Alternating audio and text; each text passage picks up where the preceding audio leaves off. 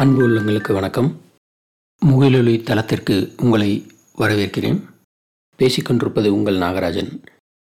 சீனாக்காரன் தொலைந்தான். சீனாக்காரன் தானே வந்தான் போருக்கு. நம் சிறுத்தை கூட்டம் வேறு எங்கே யாருக்கு.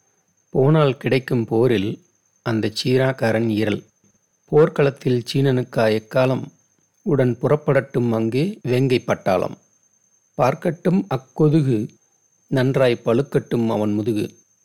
சீனனுக்கே இங்கே என்ன வேலை? நம் சிங்கப்படை கிழிக்கட்டும் அவன் தோலை. தானே வந்தான் கொளுத்து தன் தலை இழந்தது கழுத்து. தேனாய் பேசி திடீரென்று பாய்ந்தான். நம் ஆணைப்படை கண்டு மனம் ஓய்ந்தான். சீனா இனி இல்லை இனி போனதவன் தொல்லை. நாடு பிடிக்க சீனா செய்த வஞ்சகம் மிக நன்றாக தெரிந்து கொண்டது வையகம்.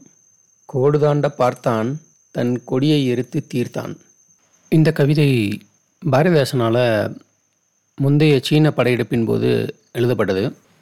இந்த நிலைமை இன்னும் மாறாமல் இருக்கிறது வருத்தமாக தான் இருக்குது. அட மறந்தே போயிட்டேன். இன்றைக்கி குழந்தைகளுக்காக குட்டி கதை சொல்லணும்னு நினச்சேன். அதுக்காக எந்த கதையை சொல்லலாம்னு யோசிச்சுக்கிட்டே இருந்தேன்.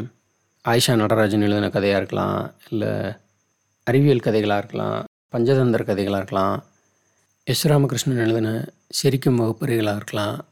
பனிமனிதனாக இருக்கலாம். இப்படின்னு பல கதைகளை சொல்லலான்னு நினச்சேன். ஆனால் அதையெல்லாம் மீறி என் கையில் ஒரு குட்டி புத்தகம் தட்டுப்பட்டுச்சு. இது நேஷ்னல் புக் ட்ரஸ்ட் இந்தியா ரெண்டாயிரத்தி பன்னெண்டில் எழுதின ஒரு சின்ன புத்தகம். பட்டாம்பூச்சியும் உயிரூட்டும் இசையும். கதையை கேட்கலாமா குழந்தைகளே? ஒரு காலத்தில் அப்புப்புறம்னு ஒரு ஊர் இருந்தது. அது ரொம்ப அழகான இடம். அங்கே சிவப்பு ட்ரெஸ் போட்டு நிறைய பேர் இருந்தாங்க. அவங்கெல்லாம் சிவப்பு வீட்டில் இருந்தாங்க. அதே மாதிரி பச்சை ட்ரெஸ் போட்டு நிறைய பேர் இருந்தாங்க. அவங்கெல்லாம் பச்சை வீட்டில் இருந்தாங்க. அங்கே இருந்த அழகான ஒரு ஏரி லேக்கு லேக்கு பக்கத்தில் நிறைய பூ. அழகழகா இருந்துச்சு. கலர் கலரா பூ இருந்தால் அதுக்கு என்ன வரும்? சரி வண்ணத்து பூச்சி வந்துச்சு. நிறைய வண்ணத்து பூச்சி இருக்கவங்க அந்த ஊரில் இருந்தவங்கெல்லாம் ரொம்ப ஜாலியாக இருந்தாங்க. அது போக பக்கத்தில் இருந்த மலையிலேருந்து இனிமையான சத்தம் கேட்கும். அந்த சத்தத்துக்கு ஏற்ற மாதிரி இவங்க எல்லாம் டான்ஸ் ஆடுவாங்க. ஆனால் திடீர்னு அந்த ஊரில் ஒரு நாள் சண்டை வந்துருச்சு. ஏன் சண்டை வந்துச்சு தெரியுமா? பச்சை சட்டை போட்ட தாத்தா அந்த மலை உச்சி எனக்கு தான் சொந்தம் அப்படின்னு சொன்னார். அதுக்கு இல்லை இல்லை அந்த மலை உச்சி எனக்கு தான் சொந்தம் அப்படின்னு சொல்லி சிகப்பு சட்டை போட்ட தாத்தாவும் சண்டை போட்டார். சண்டை பெருசாச்சு. பெருசான உடனே அவங்களும் துப்பாக்கியை வச்சு சுட ஆரம்பிச்சிட்டாங்க இவங்களும் துப்பாக்கியை வச்சு சுட ஆரம்பிச்சிட்டாங்க. அப்புறம் அவங்க குண்டு போட்டாங்க இவங்க குண்டு போட்டாங்க.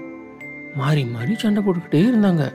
இவங்க சண்டைக்கு நடுவில் என்னாச்சுன்னா அந்த அழகான லேக்கில் இருந்த எல்லா பூவும் மறைஞ்சு போச்சு. அந்த ஊரில் இருந்த பட்டாம்பூச்சி எல்லாமே அந்த இடத்த விட்டு போயிடுச்சு அந்த ஏரியும் ரொம்ப அழுக்காயிருச்சு. சண்டை போட்டுக்கிட்டே இருந்தவங்களுக்கு மலை உச்சியிலேருந்து கேட்குற மியூசிக் கேட்கவே இல்லை. அவங்க டான்ஸ் ஆடுறதையும் மறந்துட்டாங்க. ஒவ்வொரு குழந்தைங்களும் இன்னொரு குழந்தை மேலே வெறுப்பாக இருந்தாங்க. அப்போ ஒரு நாள் அப்போபுரத்துக்கு அழகான பட்டர்ஃப்ளை ஒன்று வந்துச்சு. வந்த பட்டாம்பூச்சி சிவப்பு ட்ரெஸ் போட்டிருந்த ஒரு சிவப்பின்ற ஒரு பொண்ணையும் பச்சை ட்ரெஸ் போட்டிருந்த ஒரு பச்சை முத்துங்கிற சில பையனையும் பார்த்து ஹாய் என் பேரு தித்லி நீங்கள் ரெண்டு பேரும் கோவமாக இருக்கீங்கன்னு தெரியுது அப்படின்னு சொல்லுச்சு. ஆமாம் அப்படின்னு ரெண்டு பிள்ளைகளும் கோவமாக சொல்லிச்சுங்க. உடனே பட்டாம்பூச்சி கேட்டுச்சு ஏன் உங்களுக்கு இவ்வளோ கோபம் ஏன்னா அவன் பச்சை வீட்டுக்காரன். எங்கள் அப்பாவுக்கு சொந்தமான மலை உச்சியை அவன் எதுன்னு சொல்கிறான் அப்படின்னு சிவப்பி சொன்னான். இல்லை இல்லை அவ போய் சொல்கிறா மலை உச்சி எங்கள் இது தான் எங்கள் அப்பா சொல்லியிருக்காரு அப்படின்னு பச்சைமுத்து சொல்கிறான் உடனே பட்டாம்பூச்சி நிஜமாவே மலை உச்சியில் என்ன இருக்குன்னு உங்களுக்கு தெரியுமா?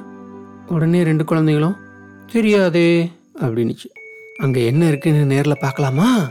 அப்படின்ட்டு பச்சை முத்துவையும் சிவப்பியவும் கூட்டிட்டு அந்த பட்டர்ஃப்ளை மலை ஏற போனாங்க. எல்லாரும் மலை உச்சிக்கு வந்துட்டாங்க. அங்கே பார்த்தா வீடெல்லாம் உடைஞ்சு கிடக்கு. ஒரு பையன் மட்டும் சோகமாக புல்லாங்குழல் வாசிச்சுக்கிட்டு இருந்தான். குடிசையில் ஏன் உடஞ்சி கிடக்கு அப்படின்னு செவப்பி கேட்டா. அந்த பையன் ஏன் சோகமாக இருக்கான் அப்படின்னு பச்சைமுத்து கேட்டான். அதுக்கு தித்திலி சொன்னது அவனுக்கு துணைக்கு யாருமே இல்லை. அவன் பேர் நீலவண்ணன். உங்கள் ரெண்டு ஊர்க்காரங்களும் போட்ட சண்டையில் மலை உச்சியிலிருந்து எல்லாமே அழிஞ்சு போச்சு. நீங்கள் போட்ட குண்டுகள்லாம் இங்கேயும் விழுந்துச்சு. அவனோட அப்பாவும் அம்மாவும் இறந்து போயிட்டாங்க. அவன் அக்கறையாக பார்த்துட்டு இருந்த பூ எல்லாம் அழிஞ்சிருச்சு. இந்த ஒரு பூ மட்டும்தான் இருக்குது அப்படின்ட்டு அங்கே இருக்கிற பூவை காட்டினாங்க. அது ரொம்ப அழகாக இருந்துச்சு. இந்த பூவும் வாடிடக்கூடாது அப்படின்ட்டு நீலவண்ணன் புல்லாங்குழல் வாசிச்சுக்கிட்டே இருக்கான் அப்படின்னு சொல்லிச்சு தித்திலி. இதை கேட்ட சிவப்பியும் பச்சைமுத்துவும் ஒரு மாதிரி ஆயிட்டாங்க. அவங்களுக்கு ரொம்ப கஷ்டமாக இருந்துச்சு.